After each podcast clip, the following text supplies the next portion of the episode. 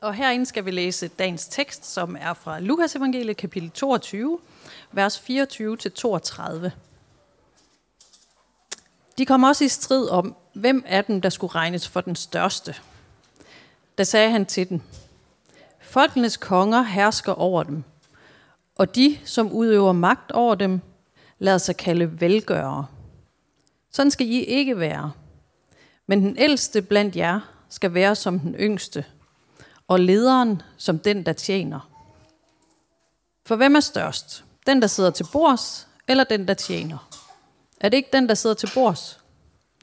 Men jeg er i blandt jer som den, der tjener.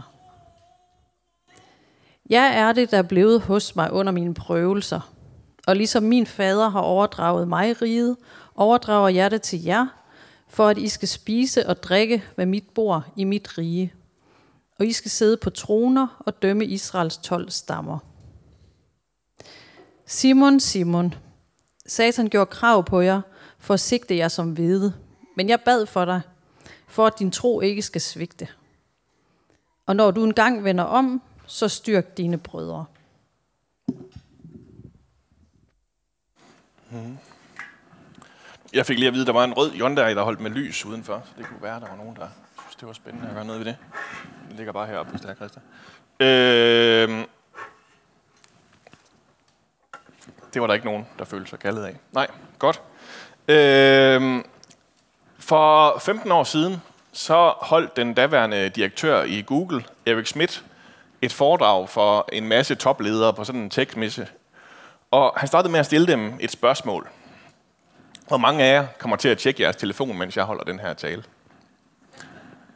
Og de fleste af dem direkte hånden op. Øh, og så sagde Erik Schmidt, godt, så lykkes vi med det, vi gerne vil i Google. Øh, det er simpelthen lige der, vi starter på det her spørgsmål fra i dag af om, hvem den største er. Hvem er den største i dag? Hvem, hvem bestemmer allermest over dig? Som jeg lige var inde på, så er det nok ikke kong Frederik den 10., eller der tager prisen. Mette Frederiksen er der nogen, der føler bestemmer lidt rigeligt en gang imellem. Men, men sådan på daglig basis, så synes jeg måske, det der i virkeligheden styrer mit liv allermest, og kæmper om min opmærksomhed, og gerne vil kontrollere min opførsel, det er Google, Facebook, Amazon, Microsoft og Apple. The Big Five, som man kalder dem lige nu, ikke også? Så, så vi kommer altså lige til at strække de her bibeltekster lidt i dag igen, og, og beder dem om at tale ind i noget, som de oprindeligt har været lykkeligt ufri for at forholde sig til. Og så synes jeg faktisk alligevel, de næsten skræmmende præ- præcist i tale sætter vores udfordringer og problemer i dag. Øh, når, de for eksempel siger, når den for eksempel siger, som den gjorde her, folkenes konger hersker over dem, og de, som udøver magt over dem, lader sig kalde velgørere. Mit yndlingseksempel på det her, det er de kontorer på Madagaskar lige nu, hvor der lige nu sidder hundredvis af arbejdere i 12 timers arbejdsdag til elendig løn, og klikker på billeder for, hvad for nogen der er en hund på, og hvad for nogen der er en kat på. Øh, det er nemlig noget, som AI stadig synes er lidt svært sådan helt at kende forskel på. Øh, og øh, derfor så har de simpelthen brug for tusindvis af billeder, der kan fortælle dem, hvad forskellen er på en hund og en kat. Øh, og så kan man jo så gå videre til de andre firebenede dyr bagefter. Øh, og i virkeligheden så kommer vi jo alle sammen til at arbejde gratis for vores kære robotter, når vi skal ind på en af de her hjemmesider, som har sådan en såkaldt reCAPTCHA-test, der gerne vil have mig til at bevise, at jeg ikke er en robot, ved at jeg skal fortælle, hvad for nogle billeder, der er en bil på, eller et lyskryds på, og hvad for nogle, der ikke er.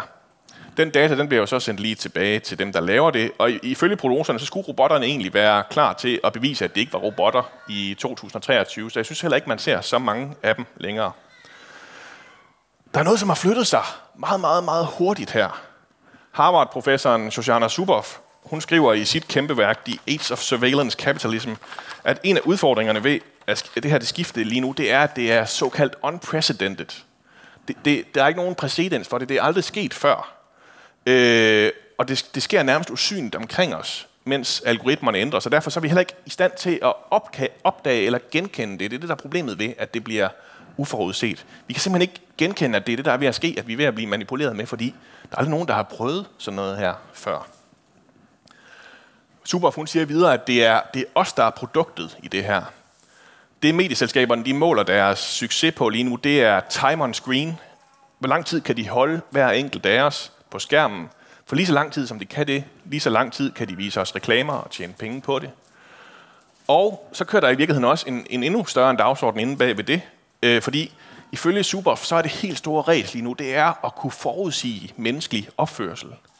At de med al den data, de har på os, alt det, de ved, vi har lagt op om os selv, og alt det, vi har klikket på, kan fortælle, hvad vi kommer til at gøre i morgen også. Hvad vi nu gerne vil købe, hvem vi gerne vil stemme på til næste valg, og hvad de måske også kan gøre for så at skubbe os i den retning, som de synes, at vi skal vælge. Det er egentlig ret nemt at lave de her former for, for undersøgelser og forudsigelser. For i hele tiden så kan man bare lave nogle såkaldte A-B-test, hvor at man laver to forskellige varianter af den samme hjemmeside, og ser, hvilken af dem, der får os til at trykke mest på den knap, de tjener flest penge på, indtil man så sætter næste eksperiment i gang, og så kan man tjene endnu mere, og så videre, og så videre. 41 nuancer af blå blev der for eksempel testet i et velbeskrevet forsøg på at finde ud af, hvilken der får os til at trykke mest på den der knap. Hvad for en nuance af blå, der virker allerbedst på os. Hver gang vi er på nettet, eller i hvert fald hver gang vi bevæger os ind på, på Google eller Facebooks platforme, så er vi forsøgsdyr i sådan et eksperiment, hvor det handler om at finde ud af, hvor lidt ost vi kan nøjes med, og stadig blive ved med øh, at være på, samtidig med, at vi æder alt muligt andet, end det vi egentlig kom for at spise. Magten den er ved at flytte sig lige nu. Det er svært helt at holde styr på, om man er den, der sidder til bords, eller den, der tjener, som vi hørte om i dagens bibeltekst.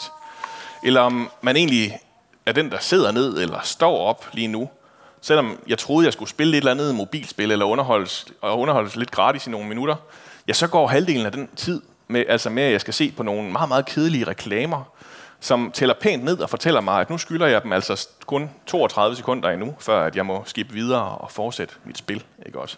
Jeg betaler bogstaveligt talt med min opmærksomhed i sekunder. Det er en skør, skør verden, vi lever i efterhånden. Litteraturprofessoren Erik A. Nielsen, han har lavet den her observation, og han bruger et flot, formfuldt sprog om det moderne menneske. Overalt ser man dem.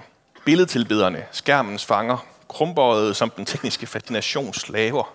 En ny mennesketype, homo incurvatus. De er, de er vrangsiden af renaissancens homo erectus, det oprejste menneske. Er vi simpelthen gået fra at være oprejste mennesker til at være krumbøjet igen? Er vi blevet billedtilbedere og fanger af vores skærme? Har vi brug for at høre de her helt vilde ord, som Jesus han siger til Simon igen?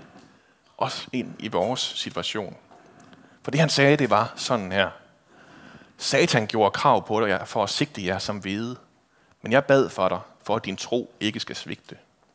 Og når du engang vender om, så styrk dine brødre. Når du engang vender om, så.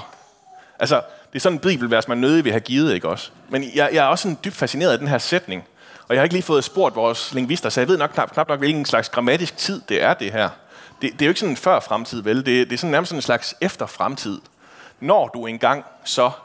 Øh, men de ord for den ledende disciple altså at vide, at når du engang vender om, så...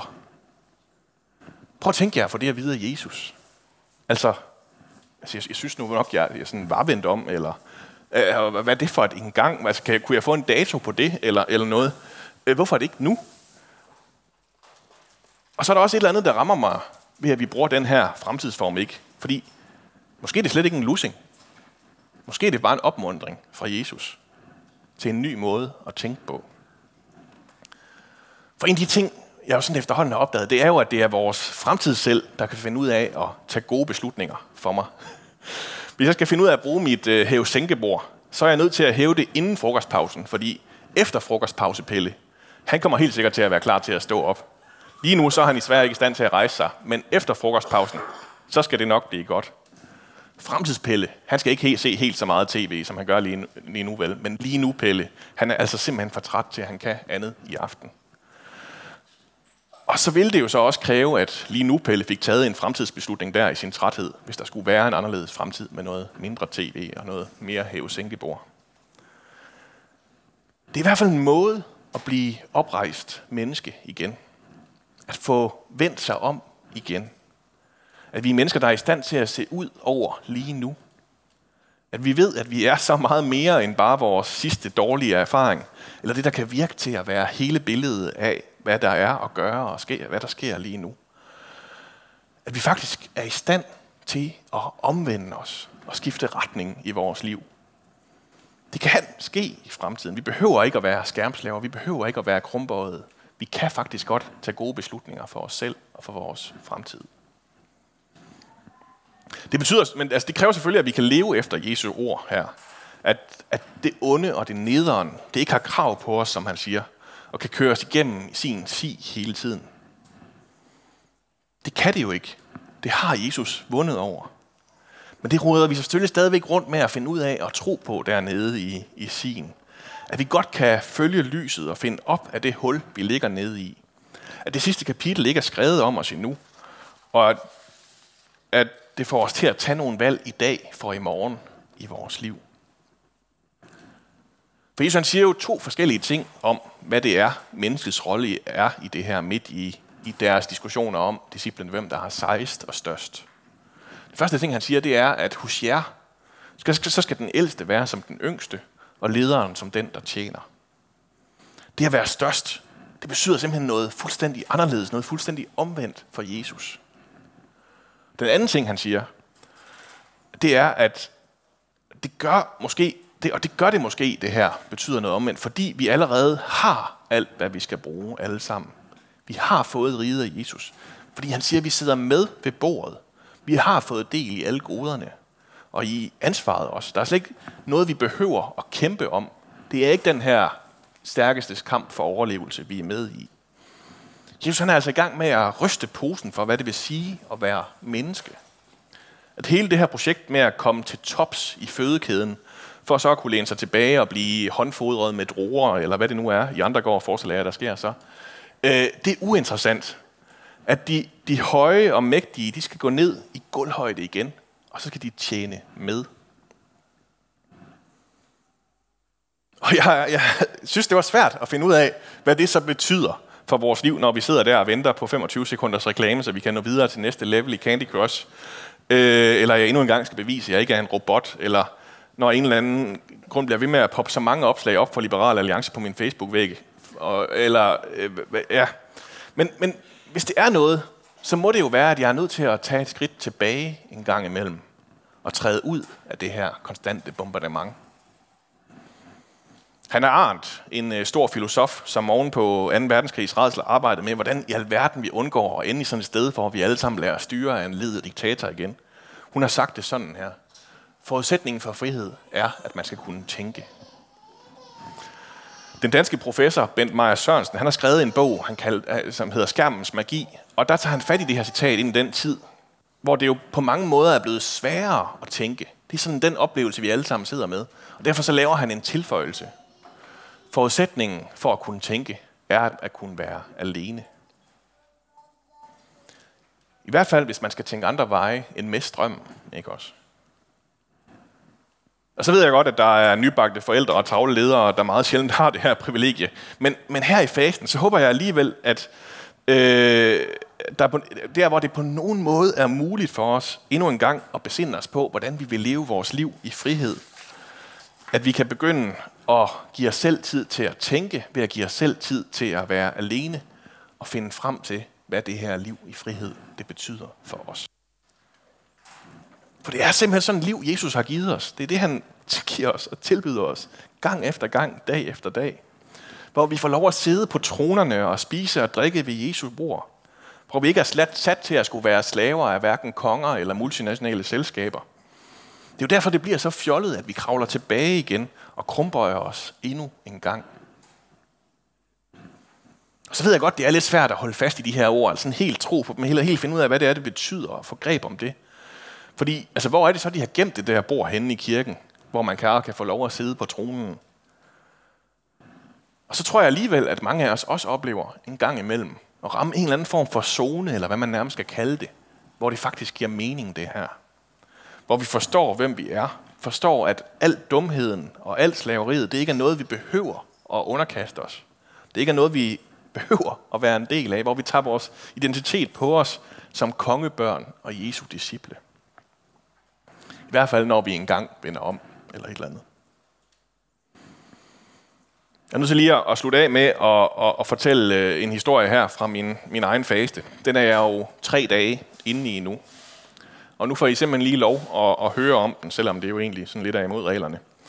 Øh, jeg var ret meget i tvivl til det sidste. Jeg havde sådan lidt lyst til bare sådan at faste fra det hele i år, ikke også? Fra serier, fra Facebook og fra Instagram, fra mobilspillene, fra alt det der med skærmen, der bare bliver ved med at håbe sig op og fylde langt mere i mit liv, end jeg egentlig synes er godt for mig, eller egentlig er stolt af. Og samtidig så ved jeg jo godt, at, at regel nummer et for en faste, det er ikke at overgøre det. Og vælge et projekt, som man faktisk kan have en chance for at lykkes med. Så sådan i sidste øjeblik, så kom ideen ind fra højre om, at jeg bare skulle faste fra al skærm indtil klokken 9 om morgenen. Og det kan man selvfølgelig diskutere, hvornår er det så klokken 9 om morgenen begynder. Øh, det gik ret fint de første to dage her, øh, når man bare skal op og afsted og til møder og så videre. Og så kom jeg så til lørdag, og der ved jeg jo godt, at jeg også sådan har lidt et særligt privilegium at jeg selv bestemmer, hvornår jeg står op om lørdagen. Øh, der vågnede jeg klokken halv ni. Og så kan vi jo diskutere, om vi skal kalde det dårlige vaner, eller psykosocial programmering, eller et åndeligt angreb, jeg var under, eller hvad det var. Jeg hælder nok selv til, at, sådan, at det nok lidt var alle tre dele, der var i spil på én gang. Men hold nu op, hvor vil min arm bare ud og have fat i min telefon der. Til nød kunne den nøjes med fjernbetjeningen, ikke også? altså, det var kun en halv time, jeg skulle afholde mig fra det endnu. Det føles næsten for småt og for banalt til, det er sådan en prædiken-anekdote værd, ikke også? Øh, jeg blev simpelthen ramt af sådan en massiv restløshed, som jeg tænker, at mange af jer nok også kender, hvis I har prøvet at være i situationer, der bare ligner min en lille smule. Det er den hverdag, mange af os står i, hvor telefonen bare er blevet sådan en slags ekstra lægemstil, som vi nærmest kan mærke fantomsmerterne fra, hvis den befinder sig inde i et andet rum. Hvor de her teknologiske hjælpemidler, som de egentlig var tænkt som, pludselig udøver en enorm magt over os. Jeg kompenserede med kaffebrygning og toiletbesøg og avisen og lidt halve forsøg på at bede. Og så, og så lykkedes det mig nød og næppe, med nød og næppe at holde mig kørende i de der 30 minutter uden skærm. Det lykkedes. Men jeg gror stadig for de næste 37 dage, og tænker, at det er et, samtidig at det er et dybt nødvendigt projekt, jeg har kastet mig ud over i her. Det burde sikkert også være mere end bare de her 40 dage osv., men det er altså der, vi starter. Det er det, vi får lov til i fasten. det er jo også sådan lidt stadigvæk en erkendelse også, ikke også? At vi sjældent helt rigtigt er der endnu. At vi stadigvæk er på vej. Men Jesus han kan se på os der med al sin nåde og bare sige, at vi vender om. Vi ikke rigtig har gjort det endnu. Men opgaven det bliver at styrke alle de andre os. Og ikke bare vores eget projekt, når vi faktisk oplever, at vi kan træde frem. Så midt i mellem alle magterne og dem, der gerne vil manipulere med os og vores tanker og følelser, så har vi simpelthen fået brug for gang på gang at få lært, at vi lever i Guds rige, hvor der er nok, hvor vi ikke behøver at kæmpe om ressourcerne eller tro. Det de der skærme tilbyder os, det er en nødvendighed. Det kræver en del øvelse at nå derhen. Men det vigtigste, der er at sige om det, det er jo nok de her ord fra Lukas 22, 32b. Og når du engang vender om, så styrk dine brødre. Skal vi bede sammen? Far, midt i den her skærmverden, midt i alt det, der kalder på vores opmærksomhed, som prøver at sælge os noget hele tiden, som prøver at forudsige vores opførsel og manipulere med vores tanker og følelser. Midt i alt det, der kan synes så trivielt og synes at være så lidt vigtigt, at det ikke er noget, vi behøver at gøre noget ved, der beder vi om, at du endnu en gang vil invitere os ind i dit rige. Der, hvor der er nok. Der, hvor vi ikke er nødt til at kæmpe for vores egen overlevelse, eller nødt til at holde os opdateret på alting hele tiden, eller hvad det ellers er, de der skærme bilder os ind, som er vores ansvar, som egentlig altid har været dit. Far, tak fordi, at omvendelsen altid er en mulighed. At vi er sat til at kunne tænke, sat til at være frie og sat til at kunne skifte retning i vores liv.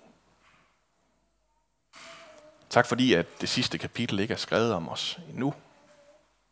Tak fordi, at du viser en ny vej, og du tror på et bedre liv for hver af os. Og du hjælper os til at styrke hinanden ind i det. Amen.